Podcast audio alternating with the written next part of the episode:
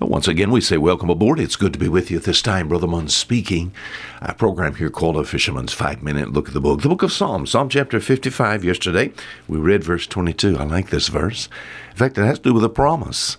And it says here, uh, concerning many, and as far as our program is concerned, I, probably there's nowhere in the world that our program would go whereby there are not people that carry a heavy load.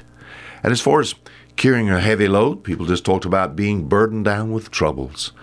Uh, today we call these troubles just stress, stress put upon us. Is there some is there some biblical stress management? Is there some way that I can find something in the Bible that can help me with this load that I bear? And of course, obviously, Psalm 55, the psalmist said this Cast thy burden upon the Lord, and he shall sustain thee.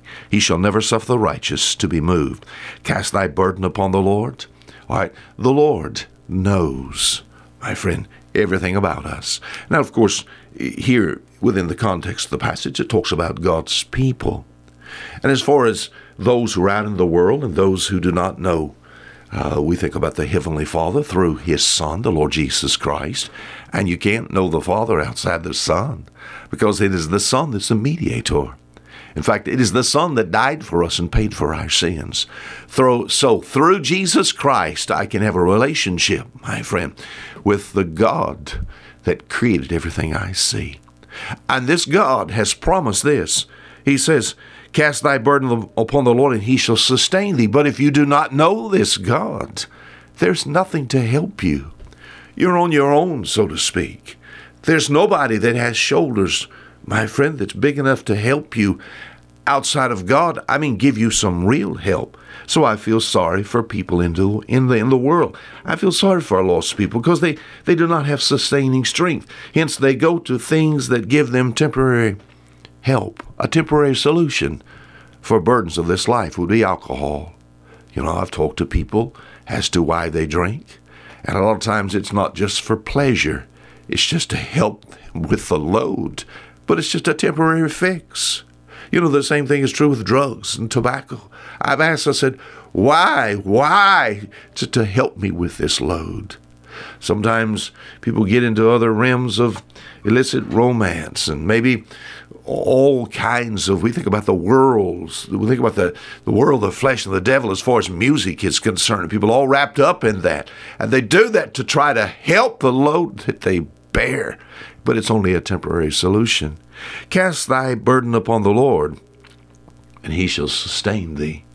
You know as far as the child of god is concerned there are a lot of promises in the bible you know there is even a promise that things are going to be hard for you you know, a lot of people think that being saved now, oh, they got them.